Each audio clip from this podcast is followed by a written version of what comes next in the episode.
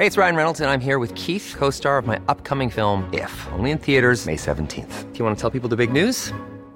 All right, I'll do it. Sign up now and you'll get unlimited for $15 a month in six months of Paramount Plus Essential Plan on us. Mintmobile.com slash switch. Upfront payment of $45 equivalent to $15 per month. Unlimited over 40 gigabytes per month. Face lower speeds. Videos at 480p. Active Mint customers by 531.24 get six months of Paramount Plus Essential Plan. Auto renews after six months. Offer ends May 31st, 2024. Separate Paramount Plus registration required. Terms and conditions apply if rated PG.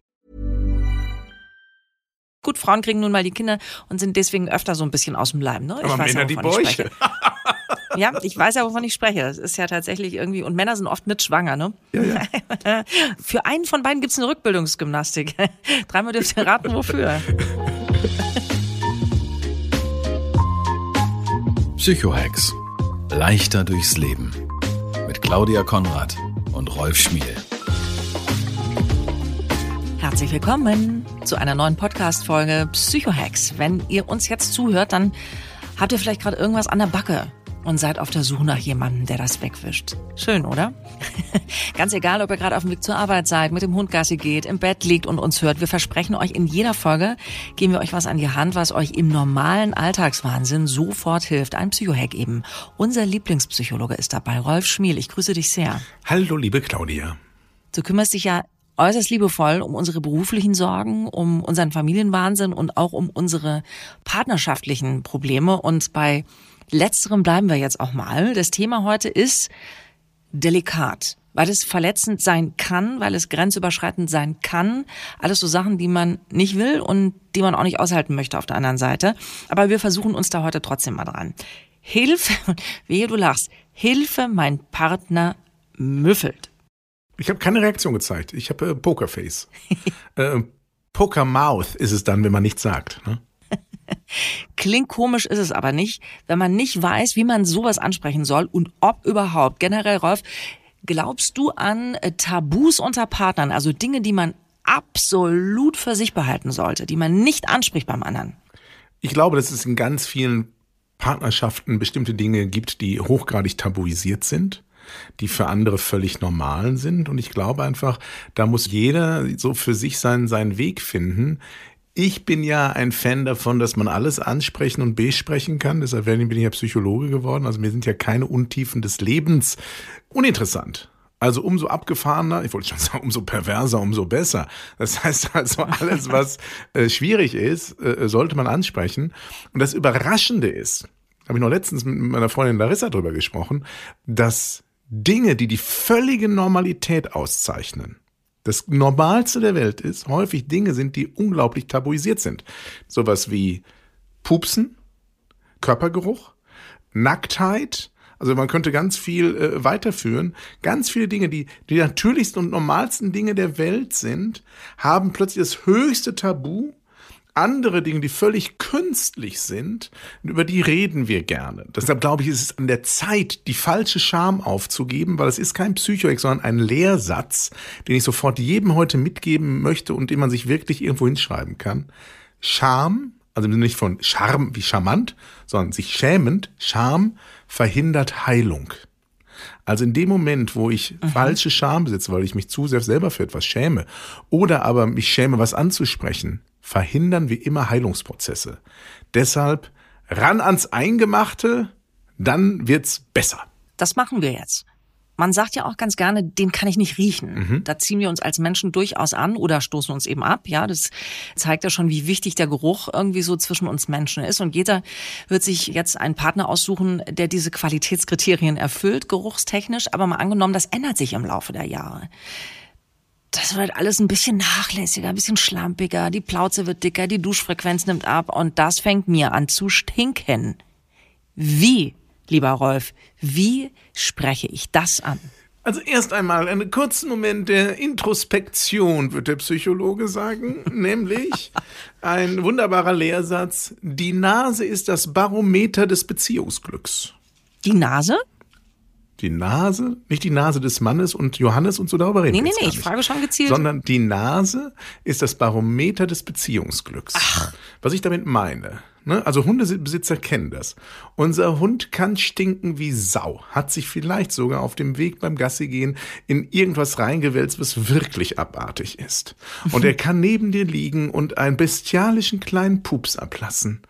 Und es ist trotzdem die zauberhafte Vision. Ach, die Friede hat gepupst. So. Wenn das hingegen ein Mensch macht, mit dem wir seit vielen Jahren zusammen sind, dann finden wir es gar nicht zauberhaft, sondern massiv eklig. Und deshalb kann man sagen, die Nase zeigt, wie gut die Beziehung gerade stabil ist.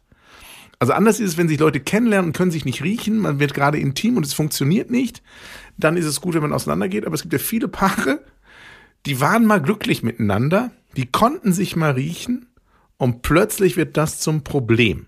Und ganz häufig ist entweder die Empfindsamkeit, wie jemand darauf reagiert, und sie darauf reagiert im Sinne von es anspricht oder wie es wahrnimmt, ein sehr, sehr spannendes Zeichen für die Qualität der Partnerschaft, in der wir uns befinden.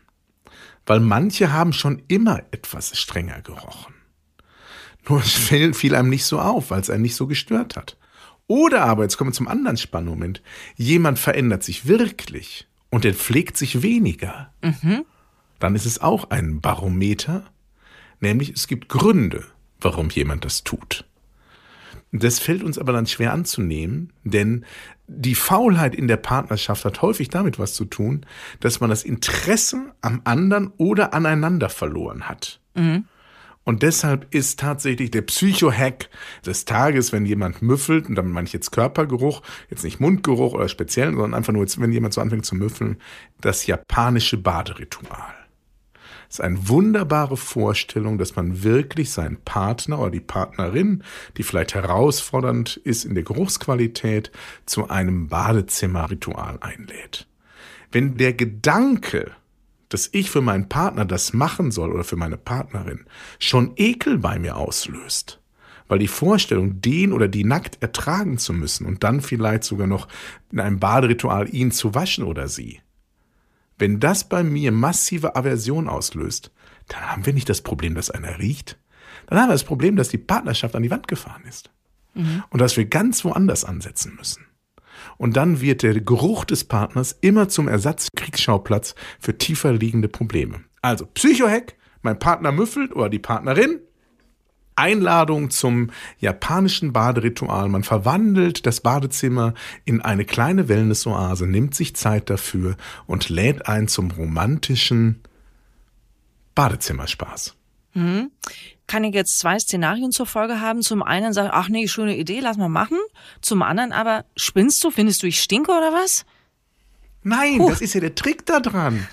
Neuralgischer Moment. Nein, wir kommen ja nicht über das Thema, ey, du alte Potsau, du riechst so, ich bade dich jetzt mal, setz dich da rein, ich habe hier irgendwie den Kercher geholt und werde dich mal jetzt hier irgendwie äh, abstrahlen, damit das wieder läuft.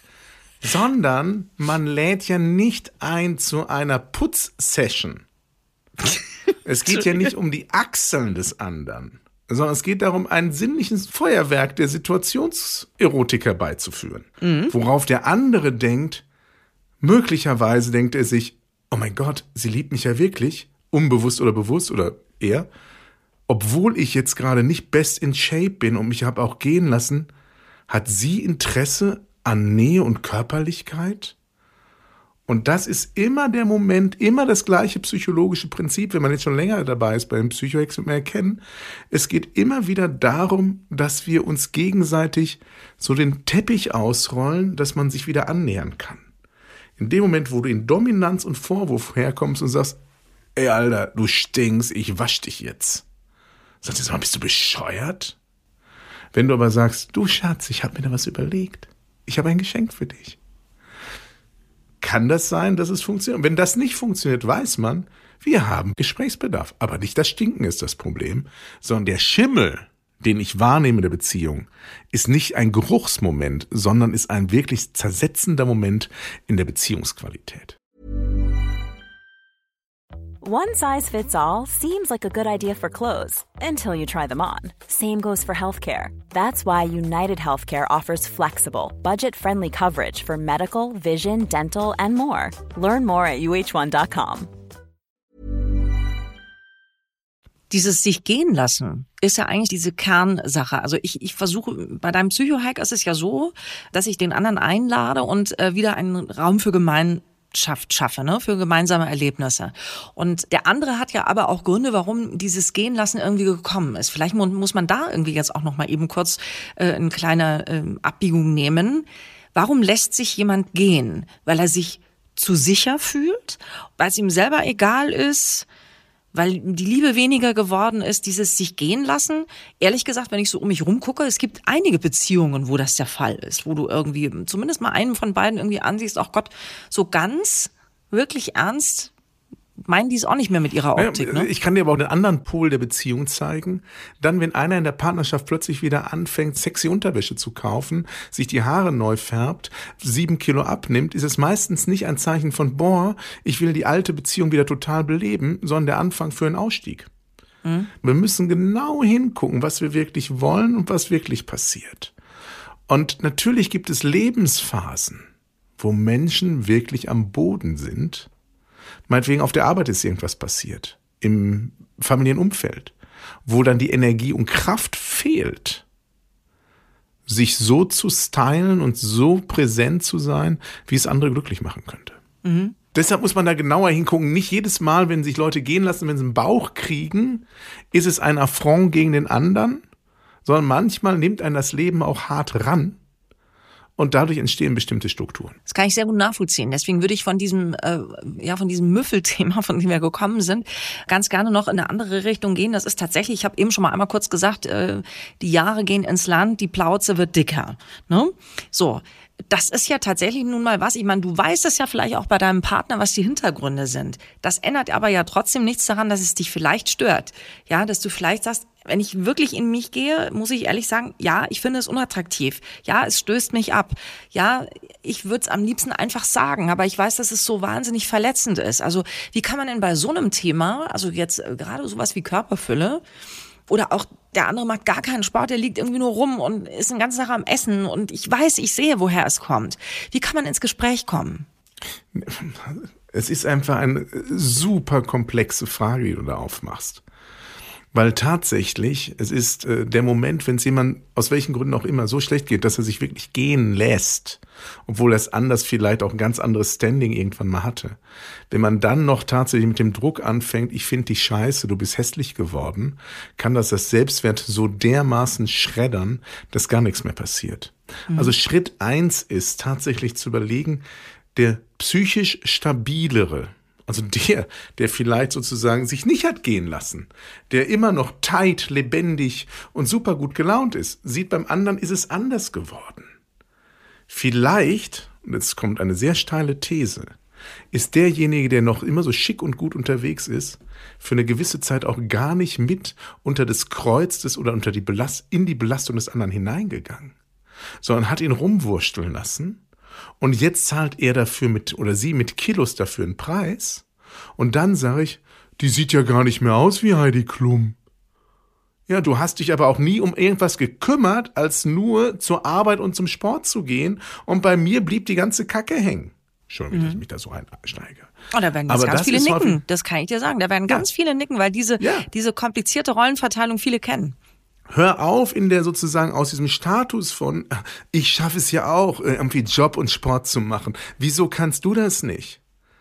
Weil du möglicherweise einen ganz anderen Lebensentwurf hast, weil du ganz andere Leichen im Keller hast, weil du ganz andere emotionale Baustellen, die eigentlich zum Familienprogramm des anderen dazugehören, mit erledigst.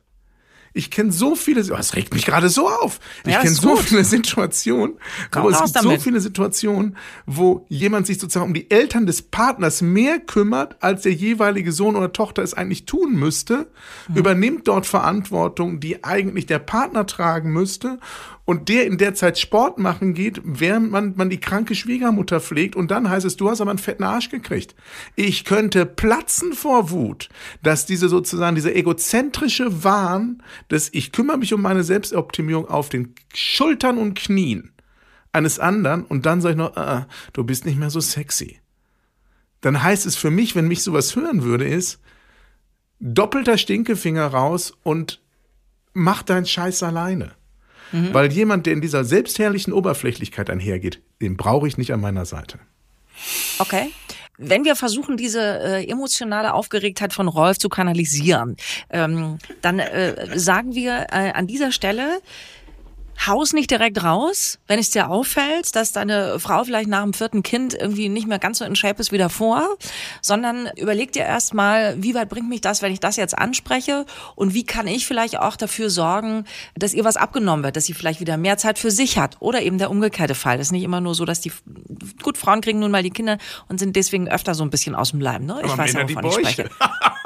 Ja, ich weiß ja, wovon ich spreche. Das ist ja tatsächlich irgendwie, und Männer Nein, sind auch ja schwanger. Ne? Frauen kriegen die Kinder und Männer kriegen die Bäuche. Ja, ja. Für einen von beiden gibt es eine Rückbildungsgymnastik. Dreimal dürft ihr raten, wofür. Aber ganz kurz nur, wenn ich wirklich das Gefühl kriege, oh, mein Partner, meine Partnerin ist nicht mehr so in Shape, dass ich mich in sie verlieben kann, zu überlegen, wo kann ich einen Beitrag leisten, dass die Person entlastet ist, dass sie Raum hat, um sich zu kümmern.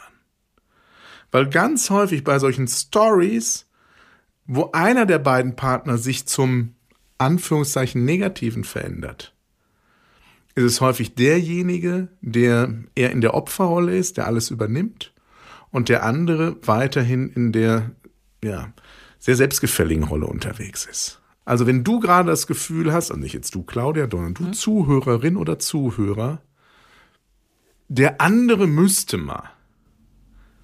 Gehe dreimal um dein eigenes Haus, bevor du den anderen Optimierungshinweise gibst. Es kann sein, dass du immer noch genauso schlank bist wie vorher. Aber möglicherweise hast du dich nicht ausreichend um den anderen gekümmert, dass er den Raum hätte, ähnlich lebendig für sich einstehen zu können finde ich ganz wichtig. Dieses nicht nur darüber zu sagen, wie kann ich es ansprechen, sondern muss ich es überhaupt ansprechen und muss ich nicht erstmal mit mir ins Gespräch kommen? Weißt du, ich sage immer so, bestimmte Dinge, das kann verschiedenste Sachen sein. Jemand war vorher sehr äh, modeorientiert und geht, läuft plötzlich nur noch immer in, in, in Schutt und Asche rum. Oder jemand war vorher sehr sportlich und es ändert sich etwas. Hat es meistens nichts mit Desinteresse, sondern mit Überforderung zu tun. Also mhm. wir reden zu Recht im Volksmund von Kummerspeck und viele andere Dinge bilden sich eben psychosomatisch ab. Und dann, wenn man in einer Partnerschaft ist, in einem Wir-Moment, und der eine leidet und der andere strahlt, dann hat der, der strahlt, die Verantwortung, ein bisschen mehr Licht dem anderen abzugeben und den nicht noch mehr in die Dunkelheit zu schubsen. Oh, das finde ich ein schönes Bild. Vielen Dank dir, Rolf. Vielen Dank euch, dass ihr heute dabei gewesen seid. Das freut uns sehr. Und da haben wir, glaube ich, jetzt ein bisschen was, wo wir drauf rumdenken können, oder? Also mir geht es in jedem Fall so. Und wir freuen uns auf euch nächstes Mal, nächste Woche. Wir freuen uns über ein Like und ein Abo, das wisst ihr natürlich. Und schreibt uns bitte sehr, sehr gerne. Wenn ihr was loswerden wollt, dann seid ihr bei uns an der richtigen Adresse. Und ich gehe jetzt zu meinem Gelassenheitstherapeuten, damit ich mich beim nächsten Mal nicht wieder so aufrege. Nein, das ist gut, weil das ja, es braucht ja emotionale Höhen und Tiefen. Wenn das alles so gleichförmig bleibt, es wird auch wieder Themen geben, wo ich mich reinsteigere. Dieses hier habe ich mich deswegen nicht so reingesteigert, weil ich das in vielen Jahren davor schon getan habe. Ja, du bist wie in allen Bereichen des Lebens einfach ein Stückchen weiter als ich. Ja, nee, schön wär's. Tschüss. Psychohex. Leichter durchs Leben mit Claudia Konrad und Rolf Schmiel.